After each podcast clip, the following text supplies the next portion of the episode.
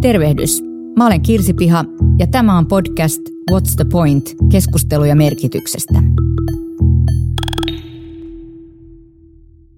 Tällä kertaa mun kanssa keskustelemassa merkityksestä on tosi hämmästyttävä henkilö, Bengt Holmström, ekonomisti, joka on toiminut Yalein yliopiston taloustieteen professorina, hoitanut MITin taloustieteen professoria vuodesta 1994 saanut vuonna 2016 ensimmäisenä suomalaisena taloustieteen Nobel-palkinnon yhdessä Oliver Hartin kanssa.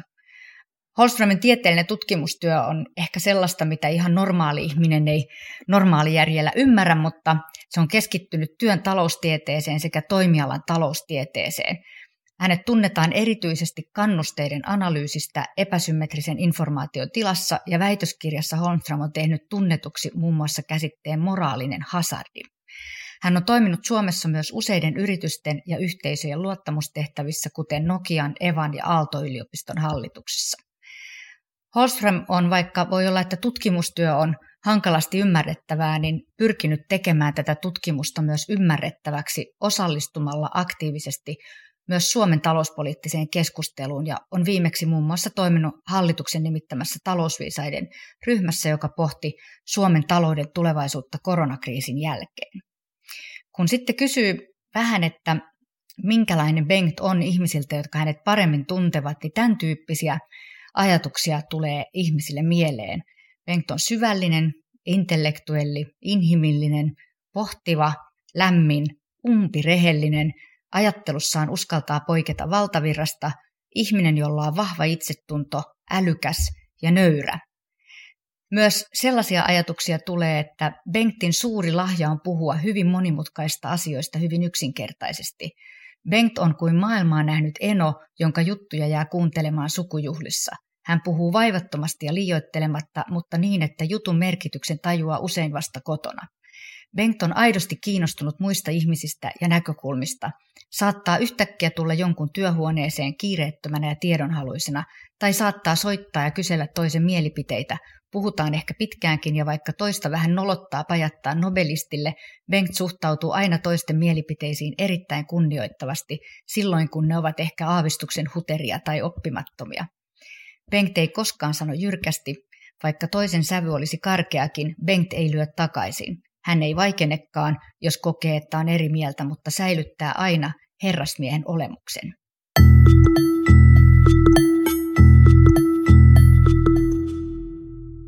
Tervetuloa Bengt Holmström.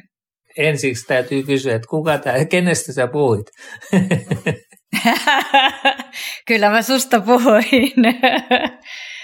Hämmästyttävällä tavalla kaikki, joiden kanssa puhuin sinusta, niin sanoi, että olet tehnyt tosi ison vaikutuksen heihin. Ja osa näistä on sellaisia, joiden kanssa oot, he on ehkä, sä oot ehkä ohjannut heidän työtään, oppityötään tai tämän tyyppistä. Eli selvästi on ollut tosi merkityksellisiä kohtaamisia.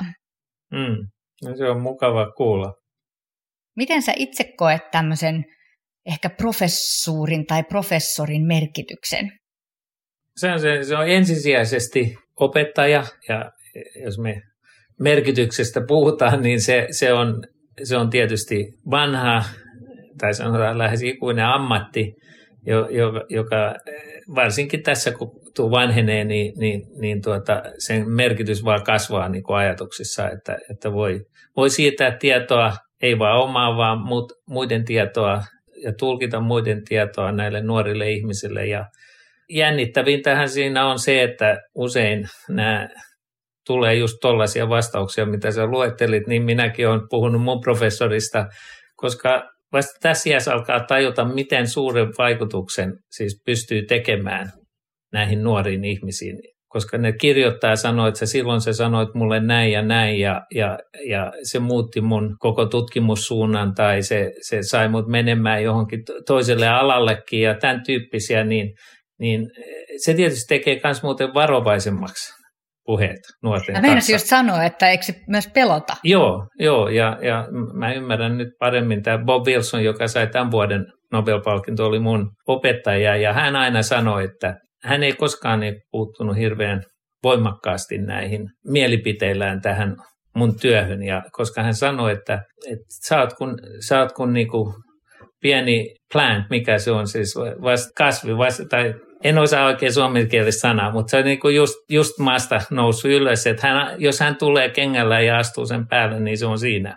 Että hän haluaa nähdä, että mä kasvan sellaisena, niin kuin se, se kuuluu kasvaa, ja sitten hän ehkä, ehkä alkaa sitä jollain tavalla vähän hoitelemaan ja, ja, ja ehdottamaan lähinnä kirjoitustyyleillä ja, ja mit, mikä on tärkeää ja mikä ei ole tärkeää ja millä tämä kirjoitetaan. Mutta hän oli hyvin hellävarainen, sanotaan, tällaisena puutarhanhoitajana ja että hän ei halunnut puuttua. Ja tämä, että se on kyllä tärkeä.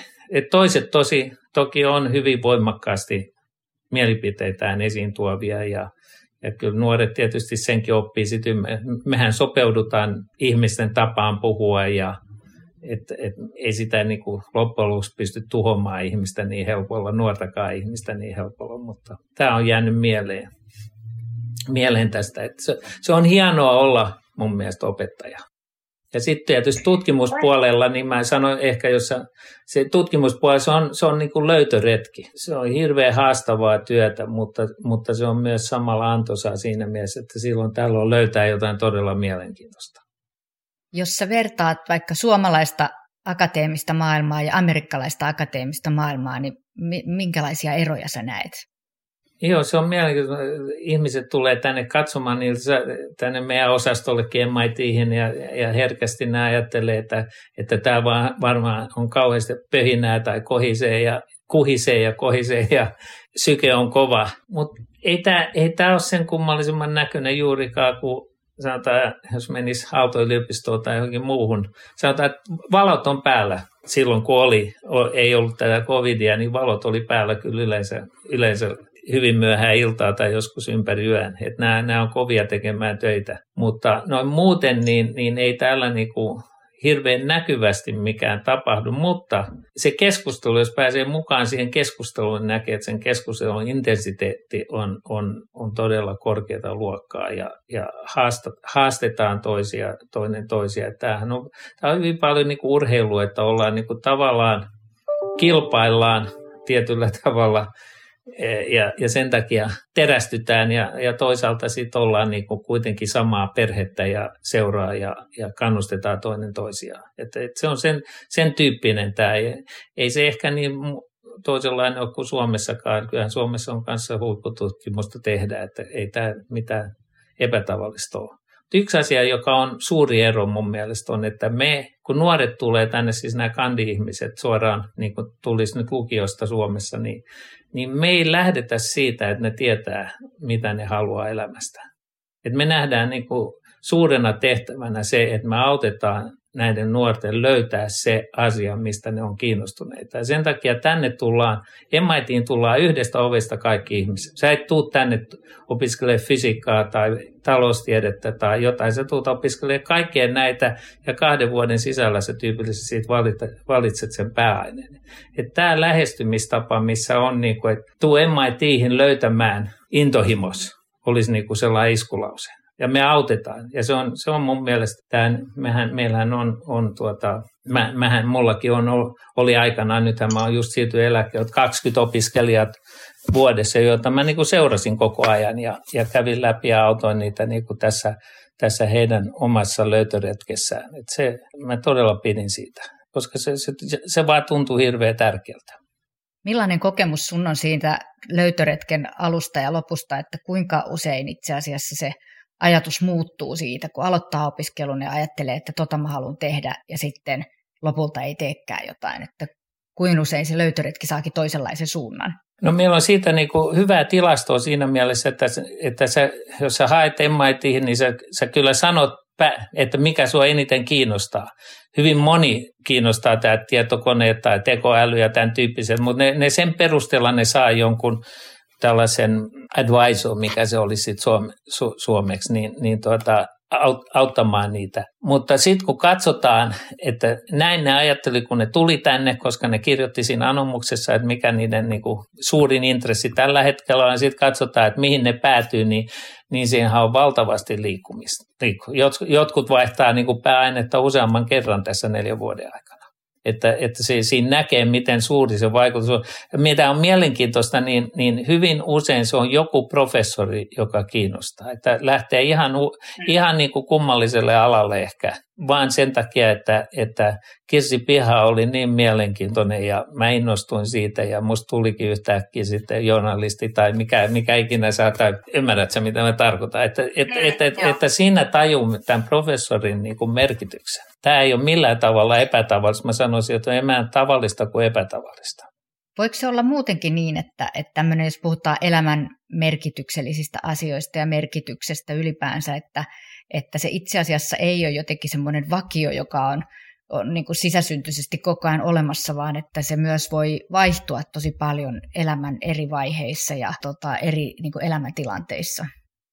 Mun kokemus tietysti on, on, on vain yksi kokemus, mutta, mutta se, on, se on vaihtunut paljon siinä mielessä, että kyllähän tässä alku, uran alussa niin, niin, niin, niin tämä ambitio tavallaan ja merkitys oli aika lailla toisiinsa sidoksissa ja, ja, tuota, ja ohjas ja vei ajan ja niin poispäin. Mutta sitten sit kun tulee vanhemmaksi, niin sitten tietysti alkaa miettiä tätä, tätä vaikuttavuutta ja merkitystä vähän eri tavalla. Niin kuin mä kuvasin esimerkiksi tämän ohjaamisen ja, ja opettamisen merkitys kasvaa huomattavasti. Tässä mun, mun alalla. Se on tietysti jotain muuta jollain oikea toisella alalla. Mutta tämä mentorointi on kyllä, täällä Suomessahan on nämä mentorit, sellainen tuota, porukka, joka sitä tekee, auttaa näitä nuoria. Mun mielestä tämä mentorointi tässä, tässä maailmantilassa ja tässä teknologian tilassa ja muuta, niin mun mielestä sen merkitys vaan on kasvanut ja, ja, ja se on siinä mielessä kasvanut myös, myös minun merkityksessä. Että, että mä pyrin nyt olemaan niin kuin keskustelemaan nuorten kanssa ja, ja olemaan podcasteissa, jossa nuorille puhutaan ja, ja myös luennoimaan esimerkiksi ei yliopistossa, vaan, vaan tuota, kouluissa.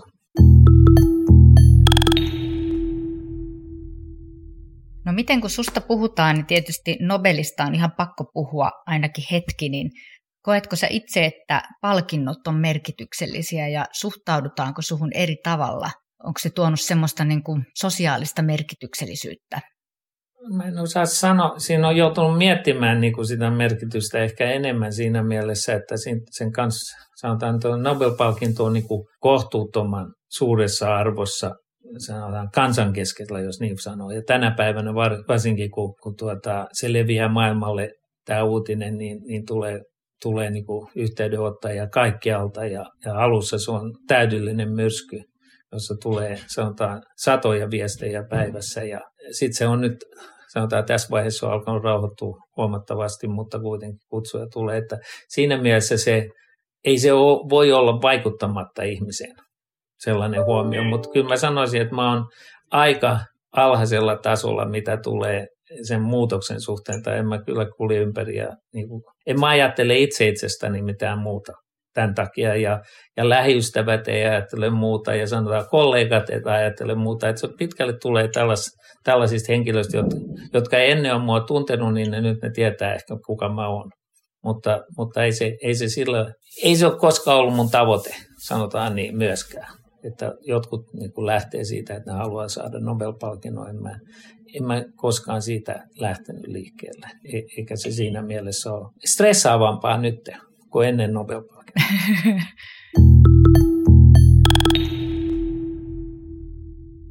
No mitä jos ajatellaan tätä niin kuin merkitystä ylipäänsä, niin koetko sä, että tässä ajassa on jotain erikoista tai jotain sellaista, minkä takia merkityksestä puhutaan nyt paljon? Me puhutaan siitä paljon yksilötasolla, me puhutaan paljon siitä yritystasolla myös. Joo, kyllähän, se on, kyllähän me ollaan tultu niin kuin tilanteeseen, jossa, jossa me käytetään luonnonvaroja tavalla, joka, joka saa meidät on saanut meidät ajattelemaan uudelleen asioita. Että kyllä tässä on tämä tietoisuus ilmasto-ongelmista, yleensä luonnon käytöstä ja havahduttu siihen, että, että meidän tapa elää ja, ja tuottaa ja olla ei, ei ole tälle planeetalle, niin kuin, se, se, jos se jatkuu näin, niin, niin, niin se jossain vaiheessa loppuu meille kaikille. Kyllä, kyllä mulla on sellainen mieli. Toisaalta mulla on aika vahva usko siihen, että, että kun, kun tähän aletaan reagoida – ja, ja nyt se nähdään jossain määrin kuitenkin, että siihen reagoidaan, niin, niin, niin sitten teknologia itse asiassa tulee olemaan tässä suureksi avuksi. Sanotaan, että siinä on kaksi asiaa tässä, joka estää tätä ehkä. Y- yksi on tietysti, että osa näistä ongelmista on maailmanlaajuisia, joka ehkä itse asiassa on vähän väärä, väärä tapa ajatella esimerkiksi ilmasto-ongelmaa, että, että, että me hengitetään samaa ilmaa. Ei me hengitetä samaa ilmaa kuin kiinalaiset. Ja, ja, ja se, se on itse asiassa paikallisempi esimerkiksi ilman saastuminen kuin mitä yleensä saa käsityksen. Ja siinä mielessä nämä niin kuin isot maailmanlaajuiset sopimukset, niin kuin Pariisin sopimus, niin mä en ole itse asiassa ollenkaan varma siitä, että se on hyvä asia. Koska mun mielestä mulla on niin kuin vahva usko siihen, että lähdetään pienistä asioista liikkeelle. Että jos, jos eri valtiot ja Suomi ja muut maat ja tekee vain niin kuin itseään varten jo tilanteen hyväksi jotakin. Niin mä uskon, että se jotenkin sieltä ruohonjuuritasolta saattaa lähteä liikkeelle paremmin kuin tällainen iso ilmastosopimus, jossa, jos sä katsot vähän, mitä, mitä ollaan saatu aikaan näillä isoilla sopimuksilla, niin tyypillisesti ihmiset tekee sen, ne on kauhean tyytyväisiä, ne saa huomiota, nämä poliitikot tykkää ja, ja,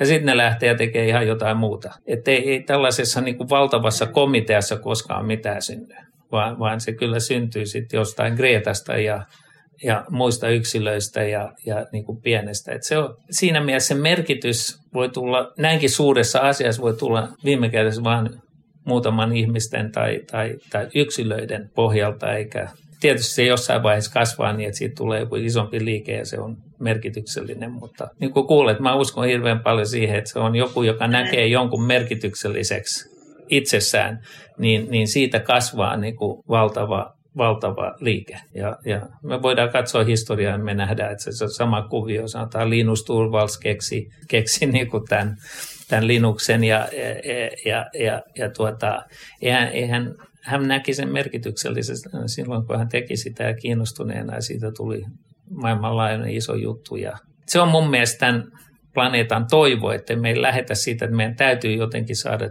ymmärtää kaikki toinen toisiamme, vaan pikemminkin niin, että lähdetään liikkeelle jostain, tai ainakin myös lähdetään liikkeelle, sanotaan niin, pienistä kuvioista. Ja itse asiassa Suomessa on sellaisia ryhmiä, joissa, joissa tuota, niin on lähdetty aika alhaiselta tasolta liikkeelle näissä ympäristöasiassa. Mun mielestä se on hieno juttu.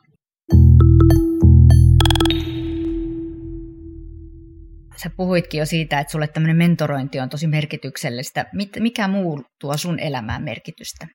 Jos mä itse kuvaisin itseäni, niin mä oon hyvin utelias. Tai sillä lailla sanotaan lapsellisen utelias. Mä, mä olin yllättynyt, että kukaan ei sano, että tuo on aika lapsellinen. Mutta mä, mä oon hirveän, mä oon tavallaan ylpeä, mä vaalin sitä lapsellisuutta. Mä, ta, mä niin kuin sanoisin, että Nobel-palkinto on jotenkin vienyt vähän tätä lapsellisuutta pois.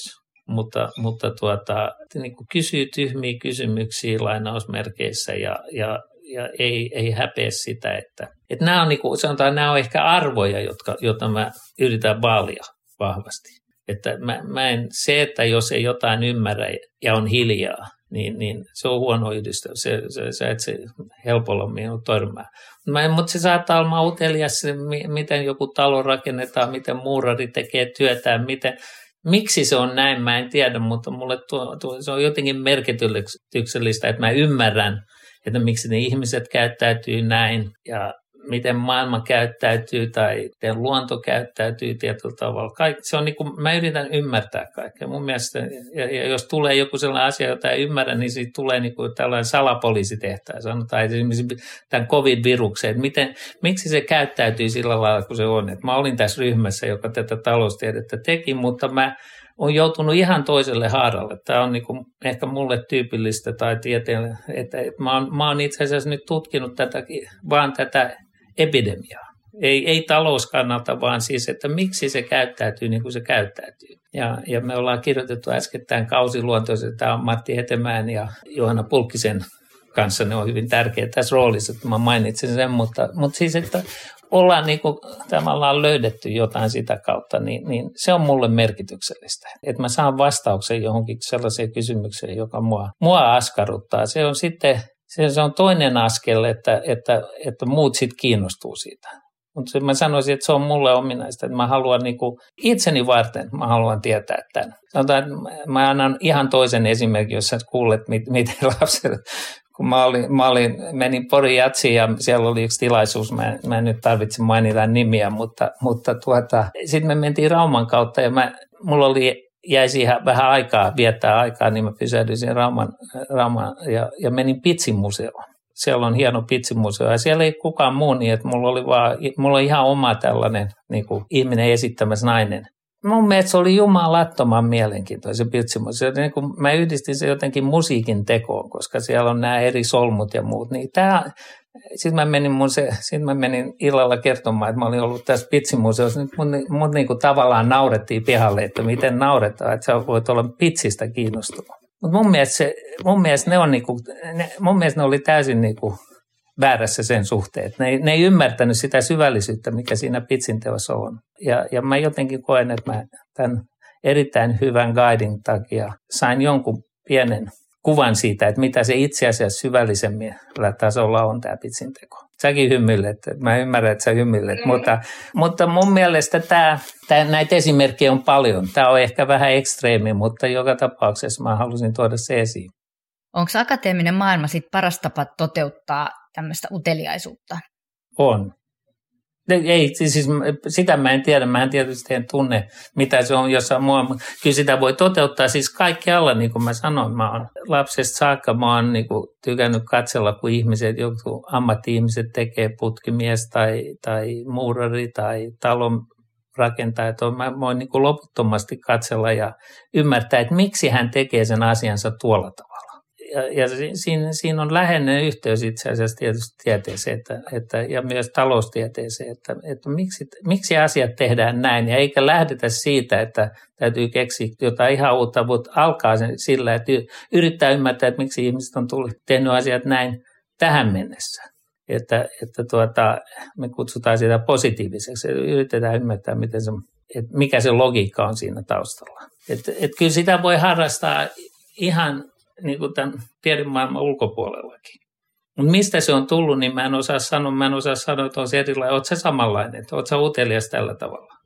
Kyllä mä luulen, että mä oon aika monipuolisesti utelias ja mä saan siitä siis itse asiassa omalle elämälle tosi paljon sisältöä. Ja mä luulen, että myös semmoinen monipuolinen uteliaisuus on sillä tavalla kiehtovaa, että, että sit pystyy jollain tavalla vähän niin kuin tiedätkö siirtämään niin kuin jostain osa-alueelta ajatuksia johonkin toi, ihan toiseen osa-alueeseen, mikä voi olla aika kiinnostavaa. Se voi avata jonkun ihan toisenlaisen ajatuskulun muualla, kun nyt vaikka sitten menee pitsimuseoon. Et siinä on musta jotain sellaista niin aivojen tiedätkö, tuulettamista tai imurointia tai pölytystä tai jotain sellaista, mikä, mikä mun mielestä on kivaa. Mutta en mä tiedä, haluanko mä aina, että se edes on hyödyllistä. Mä luulen, että mä vaan niin nautin siitä, että on kaiken näköistä erilaista ei, en mäkään ajattele sitä hyödyllisiä. Mä just tämän, sen takia mä mainitsin tämän pitsimuseon, koska mä en kyllä näe kovin helpolla, että musta on mitään hyötyä siitä.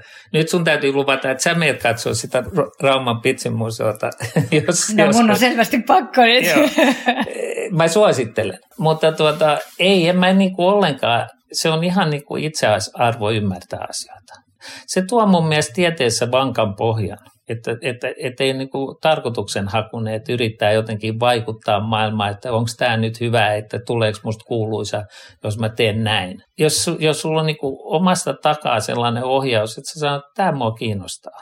Ja, ja, ja, ja tätä mä haluan katsoa, että, että mä oon sellainen, että mä liikun niin kuin, Mä en tiedä, onko tämä liian kaukana tästä sun merkitysteoriasta, mutta mulla, mä yritän kertoa, mikä niinku sytyttää mua, tai sanotaan, että mikä, mikä mua sillä lailla vie eteenpäin on, että, että, että mä haluan useimmiten tutkia jotain, joka on, on sanotaan joku pikkutie. Kun mä matkustankin, niin mä tykkään mennä niin kuin jotain pikkuteitä ja katsoa, ja tämä näyttää mielenkiintoista, mihin tämä, mihinkä tämä tie johtaa. Se, mä teen sen, voi sanoa hyvin usein niin, että me vaimon kanssa varsinkin tykätään molemmat, että mennään, mennään vaan jotain pientä tietää. Nykyisin navigaattori auttaa, kun ei voi niin kuin, täysin tietää, että pääsee aina takaisin, niin, niin se on erityisen hauskaa niin kuin antaa.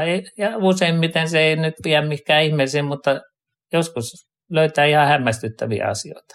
ihan, ihan uusia, uusia paikkoja. Että sanotaan, että sekä kuvainnollisesti että näin konkreettisesti, niin tämä on tämä sama idea niin kuin takana.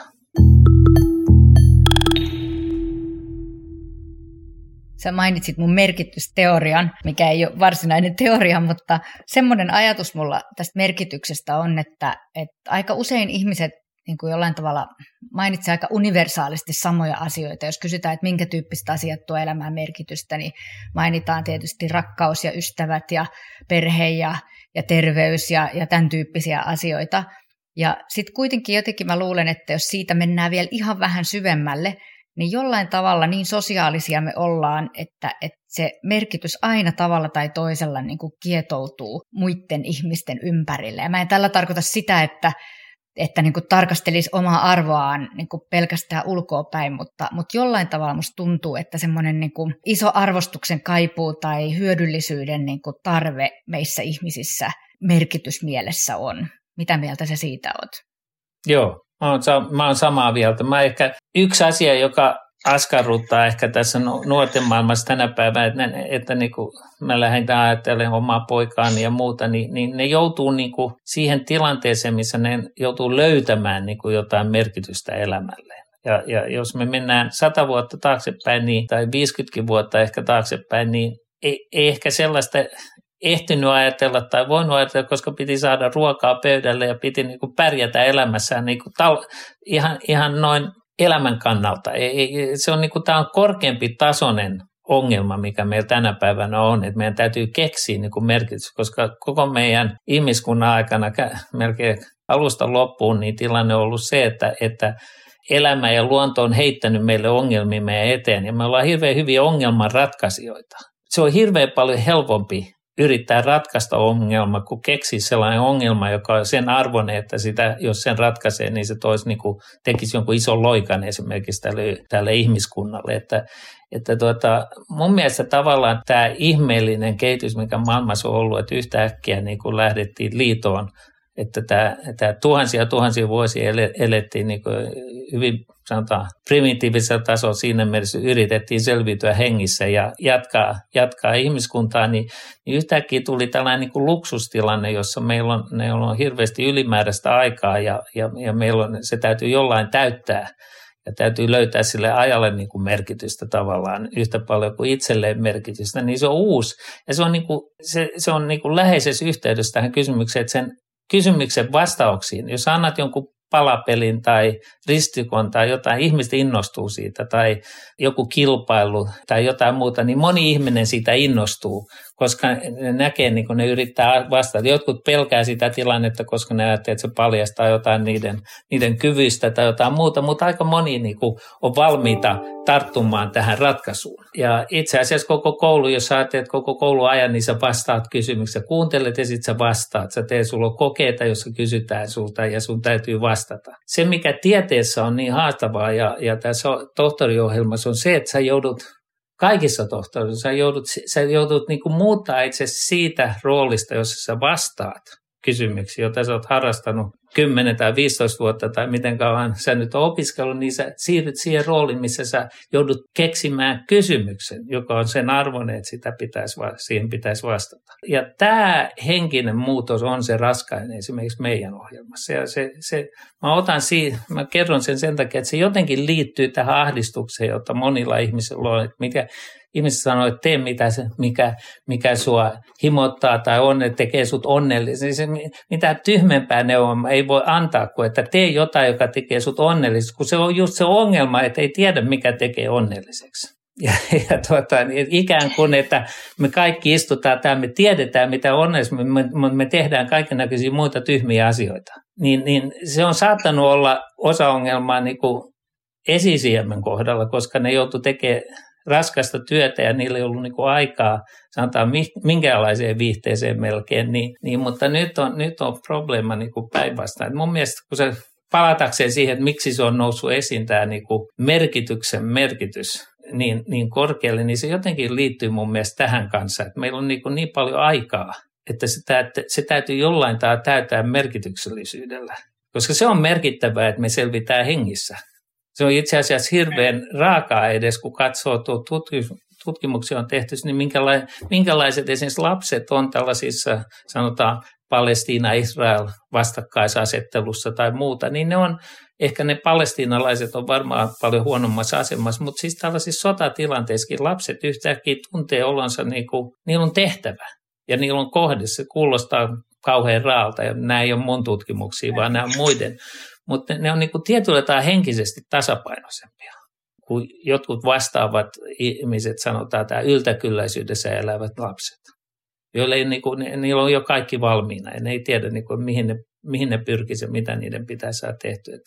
Palataanko mun mielestä tämä niin kuin ajatus esimerkiksi tällaisesta, me hypätään nyt taloustieteitä, perustulo tai jotain, niin mun mielestä siis ei, ei tule raha, joka tulee tuutista, joka ei ole, niin kuin, itse ei ole tehnyt mitään sen eteen, niin, niin mun mielestä se, se olisi ainakin mulle ahdistavaa että ajatella, että mun mielestä se on hirveän tärkeää jotenkin saada ihmisille siinä mielessä työtä ja, ja sellaista, missä ne kokee, että ne osallistuu tässä yhteiskunnan niin kuin rakentamiseen ja, ja, ja se voi olla hyvin eri tasoilla.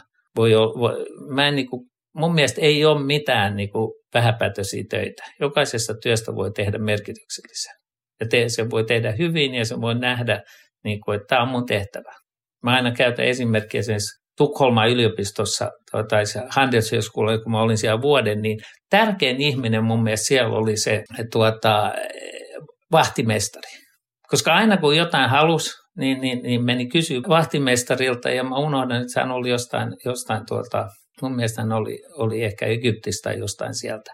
Mutta hän otti tehtävänsä niin tärkeäksi, että hän aina sanoi, jos hän kysyi jotain, niin hän sanoi, oh joo, me kysyi tuolta, Kirsi, Kirsi tietää sen vastauksen. hän niin kuin passitti sut.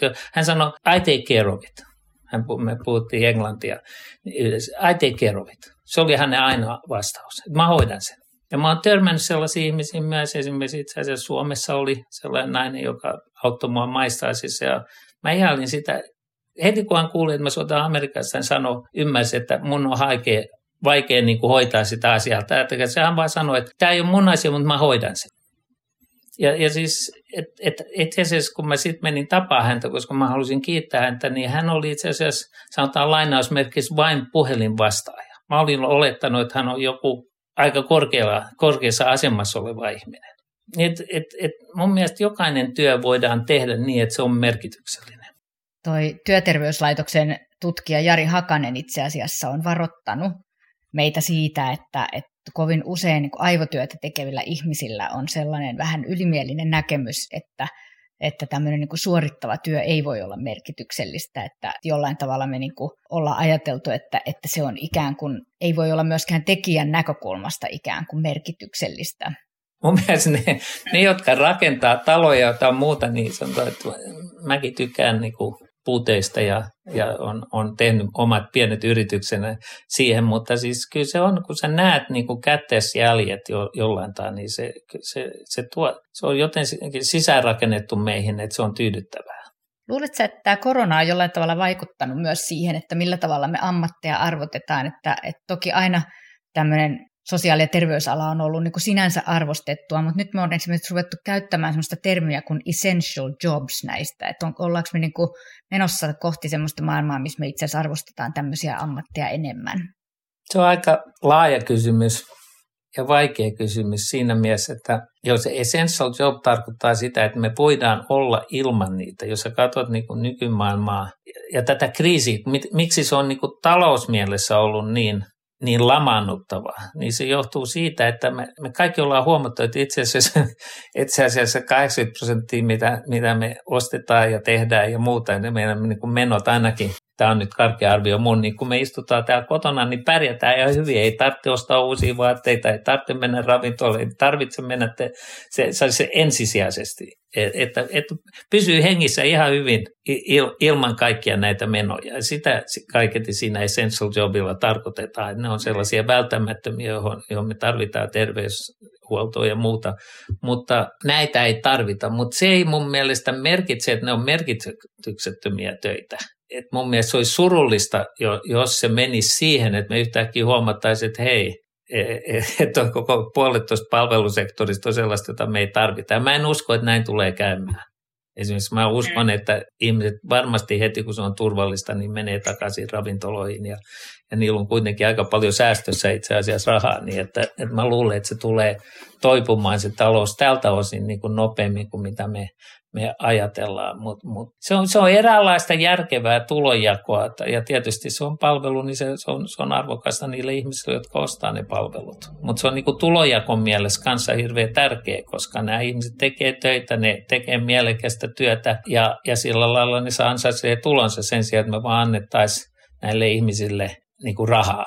Että ei, ei, ei sellainen ole, se, se, se ei ole niinku järkevä rakennelma sellainen, että, että vaan tehdään nämä niin kuin essential jobs ja sitten, ja sitten tuota, niille muulle maksetaan, maksetaan tuota joku, joku perustulo, jolla ne sitten selviää. Mulla aina tulee mieleen, minä mä olin maatalossa, eh, maatalossa pari kesää tai ehkä mä olin kolme kesää siellä ja katselin. Ja mulla on niin kuin jäänyt vahva, vahvasti mieleen se, että miten siinä, siinä maatalossa, joka oli hauholla, miten niin kuin kaikilla oli omat tehtävänsä siellä.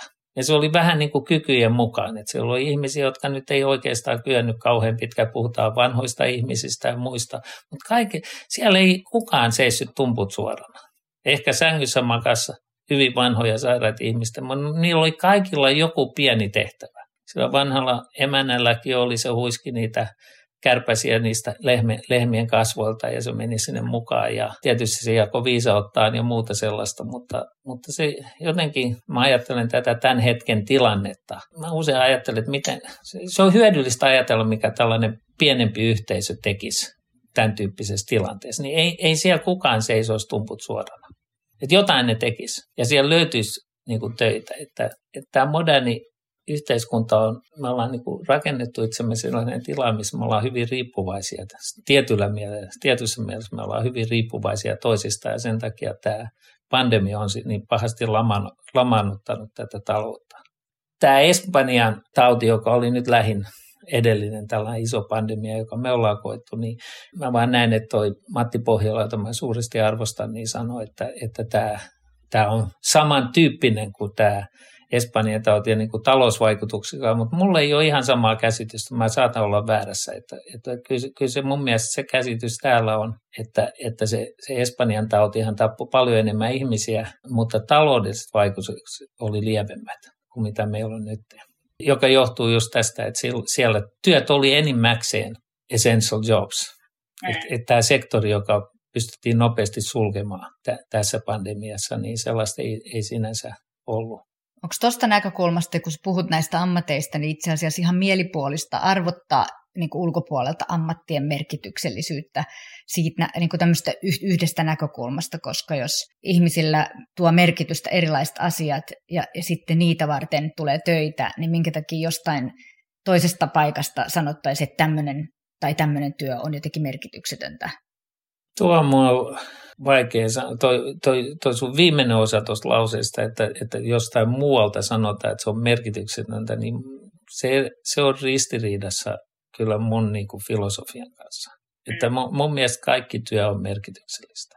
Ja, tai sanotaan, että kaikki työ voidaan tehdä merkitykselliseksi. Mulla on monta esimerkkiä. Mä voisin luetella sulle monta esimerkkiä taksin kuljettajista, kasanhoitajiin ja tai tuollaisissa McDonaldsissa ja muualla, niin, niin se on mielenkiintoista seurata, miten jotkut ihmiset sielläkin pystyy niin kuin antamaan sulle paljon enemmän kuin se hampurilaisen. Siinä lyhyessä minuutissa, kahdessa minuutissa, niin, niin jos, se on varmaan luonnekysymys kanssa, mutta, mutta kyllä se elä, kokemus voi olla hyvin erilainen tuollaisessa paikassa. Ja, ja, ja sitten tietysti ravintoloissa ja tarjoilijoiden kohdalla ja muuta, niin, niin mun mielestä yleensäkin – Siis palveluammatit on, on hienoja ammatteja mun mielestä. Ja, ja, ja siinä suhteessa ehkä täällä Yhdysvalloissa on, on niin kuin, arvostetaan tätä palvelualaa ja ymmärretään, että, että se ei ole mikään palvelija versus joku korkeampi, korkeampi yhteiskunnallinen henkilö, vaan, vaan todella niin kuin osataan ottaa vastaan sitä palvelua, antamaan ja ottamaan vastaan sitä palvelua niin kuin normaalina kaupankäyntinä. Siis sitä mä toivoisin, että, että, että näitä, näitä osattaisiin nähdä. Mutta tietysti on sitten, presidentti on luonnollisesti tärkeämpi henkilö kuin, niin kuin yhteiskunnallisesti. Mutta ehkä hänkään ei ole varma siitä, mikä on merkityksessä. Ei mä tiedä. Niinistö on aika filosofina, on varmaan joutunut miettimään näitä asioita. En mä, en mä usko, että se muuttuu niin kuin siinä mielessä. Se on kysynyt tästä nobel Joo, se mm. nobel paljon ei, ei se mun mielestä ole muuttanut sit tätä peruskysymystä hirveästi.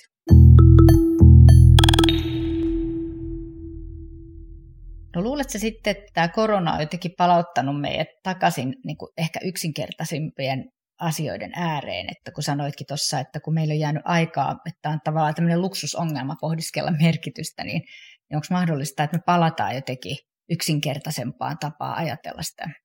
No mä uskon, että se, mä ainakin kuvittelin että mielessäni, että, että jos vielä joku päivä saa istua ystäviensä kanssa niin kuin ilman naamaria ja, ja, ja, ja ruokailla normaalilla tavalla ja nauraa ja, ja syödä, niin Suomessahan se on ollut aika mahdollista. Monella oli rapujuhlia kesällä ja muuta, mutta tämä on kyllä ollut meidän osalta ainakin hyvin niin kuin eristäytynyttä elämää, koska se on ollut suositus ja tämä on ollut tämä pandemia aika paha täällä Amerikassa jopa kesän läpi. Niin, niin tuota, kyllä se luksukselta tuntuu, että saisi sellaista tehdä. Että kyllä mä luulen, että se on niin kuin siinä mielessä putsannut pois aika, aika epäolennaiset ongelmat ja, ja niin, kuin, niin kuin yleensä kriiseissä, niin, niin, niin ne tärkeät asiat nousee esille ja ne merkitykselliset asiat, sanotaan merkitykselliset asiat nousee esille. Että siinä mielessä prioriteettijärjestys tulee varmaan, tai ainakin joksikin aikaa, niin me ajatellaan asioita vähän toisella tavalla ja arvostetaan,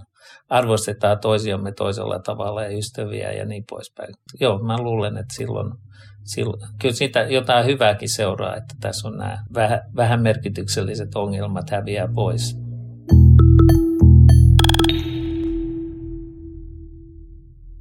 No, muutama sana vielä yrityksistä. Yritykset puhuu myös tämmöistä merkityksestä tai etsitään tämmöistä purposea.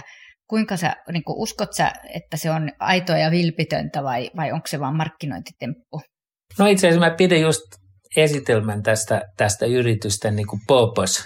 Se on, se on tullut niin kuin tällaiset, niin täytyy olla purpose. No ensimmäinen asia sanottavana siinä on, että kyllähän yritykset aina on yrittäneet luoda tietynlaista, tai sanotaan ei aina, mutta, mutta viimeiset 20-30 vuotta vähintään eh, on yrittänyt luoda tällaista yhteishenkeä sillä, että, että yrityksellä on joku tarkoitus, onko se sitten korkeampi tarkoitus tai ei, mutta, mutta tämä, on, tämä, on, tämä purpose on ollut aina olemassa, että vähintäänkin sillä johdolla. Mutta, mutta tuota, tässä, mikä on nyt tullut esille, no on tietysti tämä kysymys tällaisista yhteiskunnallisista tai niin, kuin niin sanottu yritysten ulkoisvaikutuksista, eli miten, miten ne saastuttaa luontoa tai miten ne tuhlaa luonnon voimavaroja toisella tavalla. Ja, tuota, ja, ja tämä on mun mielestä niiden se muutos, mikä on tapahtunut yrityksissä, että siellä lukee, että mikä niiden korkeampi tarkoitus on, tai ne, ne, ne niin, kuin niin sanotut ESG, mä en tiedä mitkä ne suomenkieliset kirjaimet on, mutta nämä,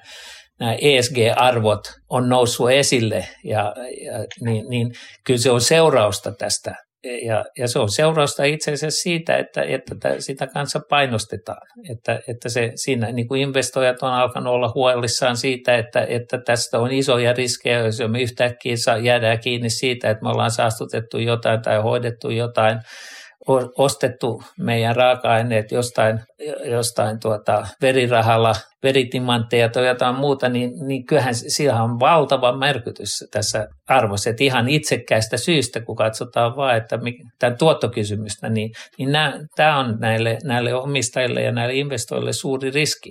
Ja mä uskon, että se on sen riskin niin kuin välttäminen osa syy miksi ne on niin mukana tässä, mutta, mutta siihen, siihen voi sanoa, että, että se on juuri se, että ne on niin kuin sanotaan, ne ajaa sitä omaa arvonnousua, niin itse asiassa se hyödyntää nimenomaan sitä, että ne, on, ne ottaa vakavasti nämä kysymykset. Jos ne ei ollenkaan jos ne ei saisi mitään lisäarvoa siitä, että ne kuuntelee, mitä nämä Greetat ja muut puhuu, niin, niin silloin, se ei, silloin ne ei myöskään reagoi siihen. Että ihmiset ajattelee, että tämä on jotenkin, että sanoudutaan irti tästä niin kuin arvon noususta ja arvon niin kuin, sanotaan nyt maksimoinnista, ja, niin, niin, niin se on kyllä harha, harhainen juttu. Se, se voi johtaa väärän, vääränlaiseen toimintaan, mutta se on, ilman sitä niin, niin, niin me ei nähtäisi mitään tällaista liikettä. Et mä, mulla on se näkemys, että itse asiassa tämä, nämä yritykset tätä kautta, tämän painostuksen, yhteiskunnallisen painostuksen, nuorten painostuksen kautta, niin, niin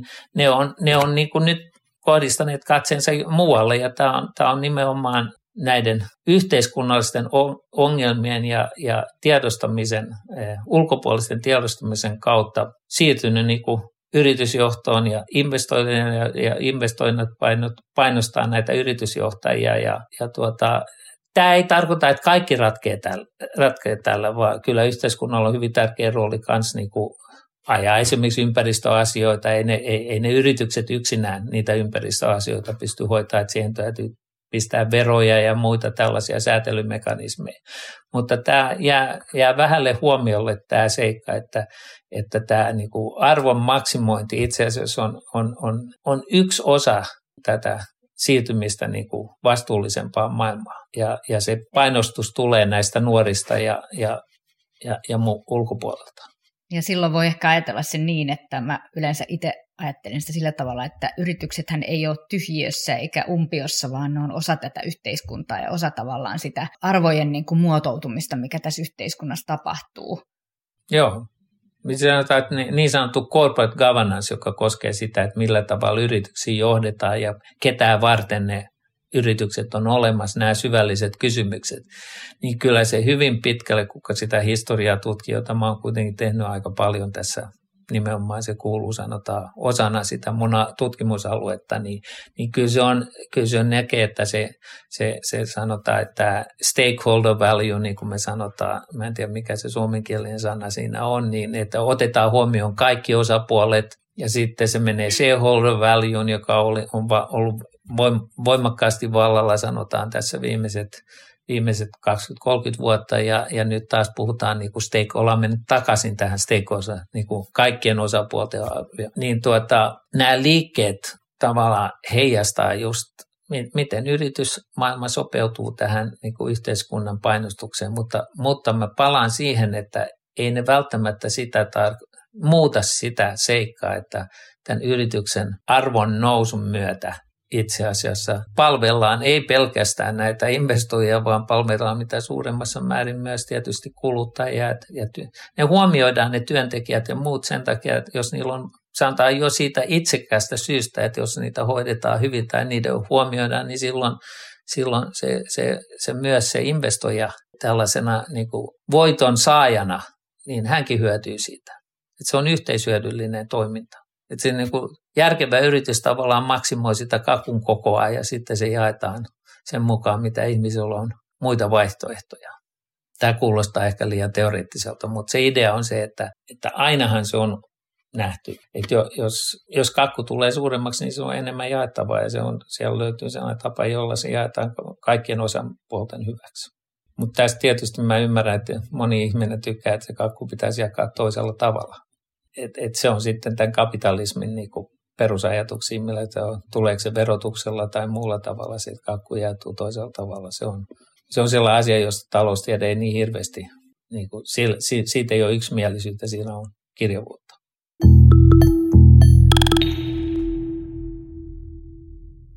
No jos mietitään sun omaa elämää vielä ja vaikka ihan tätä päivää, niin minkä tyyppisiä asioita sä teet vaikka tänään, mitkä tuottaa sulle merkitystä? Mä teen haastatteluja. Mm. on aika paljon. Tämä, tämä siis tämä, tämä etätyö, tai mikä tässä tapauksessa tarkoittaa luentojen pitäminen tässä Zoomissa tai missä nyt me käytetään aika paljon tätä Zoomia, niin, niin kyllähän tämä on, on itse asiassa paljon työlämpää kuin mitä se on ollut ennen. Tämä, tämä ajatelmiselle jää vähemmän aikaa ja nyt, nyt mä oon päättänyt, että mä riisun näitä, näitä asioita näitä tehtäviä aika paljon. Toisaalta niin uteliaalle ihmiselle tämä on myös ongelma, koska tässä on niin kuin, tässähän pääsee minne tahansa maailmaan kuuntelee nykyisin mielenkiintoisia esitelmiä ja, ja, ja tuota, ennen piti olla paikan päällä tai joskus jotain nauhoituksia, mutta nykyisin voi mennä sinne mukaan ja kysyä, että, että tämähän on niin kuin, niin kuin lapsena olisi ollut Linnanmäki kertaa sata tai jotain muuta, muuta niin että täällä on niin kuin runsauden pula. Voisi täyttää päivänsä niin kuin näillä erittäin mielenkiintoisia. Sitten my- myös ei pelkästään näillä esitelmillä, vaan sanotaan kokonaisia kursseja. Et yksi, yksi asia, joka mä oon tehnyt nyt 137 päivää peräkkäin, on, että mä oon opiskellut 15 minuuttia viiva puoli tuntia Italiaa. Että, että ciao, että sen huomaa, että 70-vuotiaana tai nyt mä oon jo 71-vuotiaana, niin kyllä se, se, se muisti on toisenlainen kuin mitä se on tuollaisena nuorena, että, että, että huonommin jää mieleen. Mutta joo, mä, mä oon yrittänyt ylläpitää tiettyjä rutiineja. Mä jopa petaan sänkyni heti, kun mä nousen ylös. Se on, se on uusi, sitäkin mä oon nyt tehnyt sata päivää. Niin, niin tuota, se on jotenkin niin kuin rakentaa, rutiinien merkitys on erittäin suuri elämässä. Elämä tulee helpommaksi, kun on rutiineja ja rajoituksia. Se on se paradoksi. Ihmiset luulee, että elämä tulee helpoksi, kun on paljon vapausasta. Tämä liittyy muuten tähän merkitykseen, kun se, se tulee niin paljon mahdollisuuksia, niin se tulee vaikeaksi kysymys merkityksellisesti. Niin, niin tuota, rajoitukset on erittäin tärkeä osa elämää. Mä meinasin tähän sanoakin, kun mä kuuntelin tätä sun sun elämää, että voiko merkitystä siis olla uteliaalle ihmiselle liikaa? Joo, Joo se, se on, tää on nyt, mä oon, mä oon nyt niinku työstämässä tätä ongelmaa, että, että sitä on liikaa, koska, koska joo, mä oon, mä oon aina lukenut lehtiäkin samalla lailla, että mä, mä luen niinku oikeastaan joskus koko lehden, tai siis mun mielestä kaikki melkein on kiinnostavaa. Että se, se on ongelmallista, jos haluaa saada jotain aikaiseksi. Että se on, niinku, se on niinku consumption, niin kuin me sanotaan, että se on, se on kulutusta eikä investointia. Että, että mä, mutta ehkä tässä iässä ei enää niin hirveästi tarvitse investoida ja, ja, ja, ja saa kuluttaa enemmän, että ehkä se on se oikeus.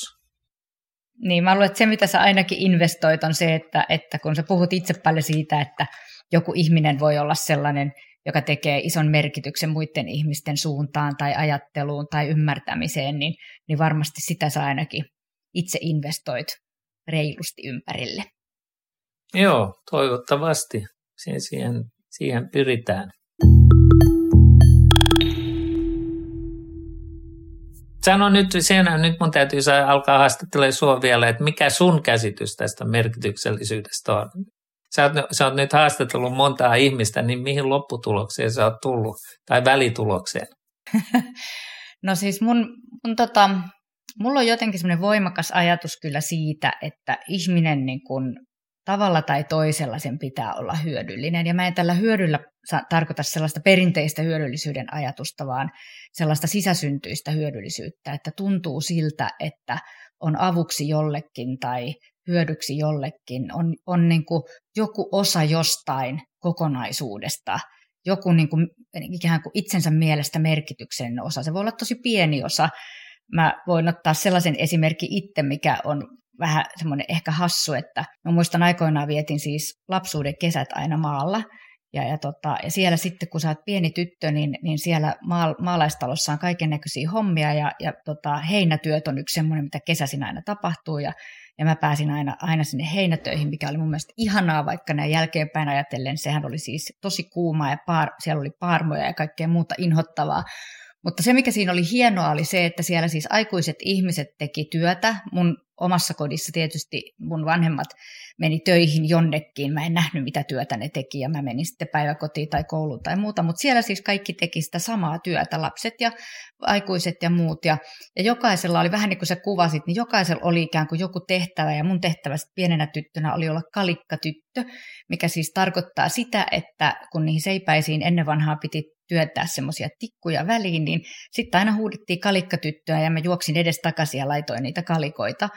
Ja, ja, tota, ja mä muistan edelleen tänä päivänä, että mulla oli hyvin merkityksellinen tunne siinä, vaikka se varsinaisesti, mitä mä tein, ei ollut niin kummallista. Ja mä luulen, että, että jotenkin ehkä me haetaan monta kertaa sitä merkitystä vähän liian abstraktista ja vähän liian isosta asiasta. Ja se voi olla joku tosi tämmöinen niin pienikin asia, missä me ollaan yksi pala jotain, joka tuottaa jollekin toiselle jotain iloa tai hyötyä tai apua.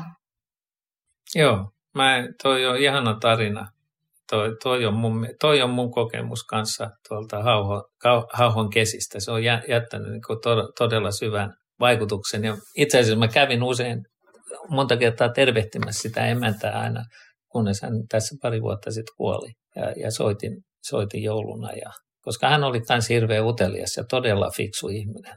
Siis olisi varmaan pärjännyt voinut väitellä, mutta hän, hänelle lankesi tämä tehtävä hoitaa tätä taloa ihan nuoresta saakka tavallaan, koska hän oli se selvästi sen, sen talonkunnan niin kuin fiksuin ihminen mutta ei mitenkään mennyt päähän hänelle. Ja, ja utelias ihminen, joka seurasi, seurasi maailmaa. Että, et kyllä, se on, kyllä siinä maaseudulla on niin kuin paljon tervettä siinä vanhassa maaseudussa, koska se, se on se luon, luonnollinen pieni yhteisö. Ja, ja mua huolestuttaa tietyllä tavalla sanotaan tämä kehitys myös, että yrit, yrityksissäkin ei se yritykseen meno ja se, että sä menet johonkin toimipaikkaan ja, ja teet yhteistä työtä ihmisten kanssa, niin, niin paitsi se, että se oli valtava loikka niin kuin tässä tuottavuudessa alkaen tehtaista, mutta sitten tässä, tässä valkokaulatyöskentelyssä, niin valkokaulustyöskentelyssä, niin tämä, mikä nyt nähdään, niin kuin tämä, tämä on romuttumassa tavallaan. Että se, se, se, se, niin kuin, ja tämä etätyö voi tuoda vielä lisää sitä romuttamista, että ihmiset niin kuin se sirpaloituu koko tämä, tämä niin kuin yhteisö, yhteisö häviää. Ja tämä mun mielestä, mun mielestä se yhteisö oli, kun mä Alstomillakin oli ennen, ennen kuin musta tuli tieteilijä, niin mä olin Alstomilla töissä, niin niin se, se oli ihana yhteisö. Se, se oli niin kuin tutustui ihmisiin ja oppi ihmisiltä ja sai mentorointia, todella arvokasta mentorointia. Ja, ja mä niin kuin mietin, että minne tämä häviää mahdollisesti, kun me nyt kaikki ollaan niin kuin me ollaan menty tähän tällaiseen metsä- ja kalastusyhteiskuntaan, jossa, jossa me, me, se metsä, metsä ja kalastus tapahtuu netissä nykyisin. Et me niin kuin kalastetaan tietoa, mutta, mutta tuota, aika paljon niin kuin itsenäisesti ja itsenäisemmin kuin ennen. Et, et, et mä mä niin kuin mietin, että millä tavalla me rakennetaan uusia tällaisia yhteistyöpaikoja. Onko ne sitten sit niin kuin ihan pieniä niin kuin maatalousaikana oli, että vai, vai syntyykö siitä niin kuin suurempia, mutta yrityksiä. Mutta kyllähän nämä kaikki on, Supercell on sellainen superyritys, joka ainakin mun mielestä, kun sitä on seurannut ja mä oon kerran käynyt siellä katsomassa, niin kun se on ihanne yhteisö. Ajattelee, että jos tuolla saisi olla töissä ja olisi nuori vielä ja saisi olla töissä, niin toi olisi fantastinen paikka, mutta eihän siellä paljon ihmisiä ole töissä verrattuna historialliseen. Mutta hirveän hieno työpaikka, mutta ehkä jos tollaisia olisi paljon, niin tietysti silloin, silloin se voisi olla ihan järkeä. Me ollaan menossa jonnekin, mutta mä, mä uskon, että ihmisillä on vahva kaipuu niin kuin tällaiseen yhteisöllisyyteen ja yhteistyöhön ja yhdessä tekemiseen. Ja, ja sitten tietysti, että arvostetaan, että, että voi päästä eteenpäin ja saa arvostusta.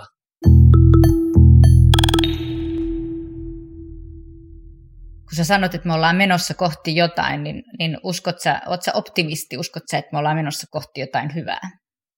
Kyllä mulla on sellainen usko, se asia, mistä mä oon kaikista epävarma, on tämä yhteiskunnallinen rakenne, koska se on tällä hetkellä niin kuin horjumassa, että ollaanko me sellaisen sykli, me, me, mennäänkö me tällaiseen uuteen sykliin, missä, missä, missä tuota, me oltiin itse asiassa noin sata vuotta sitten, että, että nämä, nämä sanotaan demokraattiset instituutiot rapautuu, tulee autokraatteja, niin kuin me ollaan nähty, että tulee nyt, tulee ahdistusta, tulee sotaa, niin kuin koko tämä ketju on huolestuttaa mua ja tulee isoja lamoja. Jotenkin mä uskon, että me voidaan päästä tästä, mutta kyllä, kyllä tämä Amerikassa tämä, mitä on tapahtunut täällä, on ollut niin kuin todella sanotaan huolestuttava kehitys. Et se on hyvin vähäistä kiinni loppujen lopuksi, koska tätä demokratiaa ei loppujen lopuksi koskaan pysty rakentamaan niin täydelliseksi. Kreikkalaiset jo sen ymmärsivät että etteikö joku, joka menestyy riittävän hyvin tai löytää porsaanreikiä, ei me voida olla, meillä ei voi olla sellaisia sääntöjä, että, että kauhean helposti heitetään ihmisiä ulos, jotka meidän mielestä ei käyttäydy oikein. Ja toisaalta, jos se ei ole kovin helppoa, niin silloin ne voi käyttäytyä huonosti. Et siinä, siinä syntyy tällainen ristiriita, että et, et kumpikaan ei ole, ei ole hyvä. Ja silloin mennään usein sitten johonkin tällaiseen autoriteettiin, niin kuin tänne valistunut yksinvaltias, vai mikä on se suomen kielin sana. Mm. Niin, niin tuota, se on vain se, että niitä valistuneita on aika vähän ja sitten kun ne tulee yksinvaltiaksi, ne ei ole niin kovin kauan valistuneita. Että, että ne, niistä tulee sitten, sitten tällaisia. Kyllä tämä, sanotaan, että tämä yhteiskuntapuoli mua huolestuttaa yhtä paljon kuin sanotaan tämä ilmasto-ongelmat ja muut. Nämä fyysiset ongelmat, jos sen ilmaisee niin, niin, niin niin ne hoituu, jos nämä organisaatiot ja nämä institutionaaliset ongelmat, rakenteet saadaan oikeiksi. Ja mun mielestä tässä on niin kuin tällä hetkellä aika syvä huolenaihe, että, että miten, miten se, mihin me ollaan siinä suhteessa menossa. Mutta ehkä se, ehkä se menee ihan hyvin. Sitä, sitä ei tiedä. Ja ehkä tässäkin tarvitaan nyt taas muutaman vuoden jälkeen sellaisia ihmisiä, jotka pystyy inspiroimaan johonkin parempaan. Niitä tarvitaan, joo. Ja aina on tarvittu ja tarvitaan. Ja se on hyvä, että sä sanoit ihmisiä, yksilöitä, jotka pystyy inspiroimaan parempaa. Yhteisön vastuulla on ne, että, että ne pahat yksilöt ei pääse vallalle. Kiitos. Kiitos, Kirsi.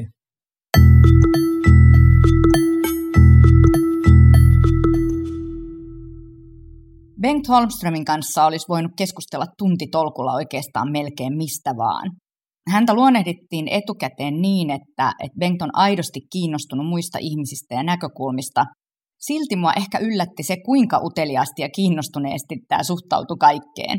Monipuolinen uteliaisuus luo, luo myös merkitystä monella tavalla, mutta selvästi asioiden ymmärtäminen uteliaisuuden kautta luo tälle nobelistille isoa merkitystä. Ajatus siitä, mikä elämässä luo merkitystä ja mikä on vain kulutusta, olisi hyödyllinen muistaa myös omassa arjessa. Jos pitäisi tiivistää merkitys tämän keskustelun perusteella, mä ajattelin ensin sanoa uteliaisuus, mutta ehkä se sittenkin on ymmärtäminen.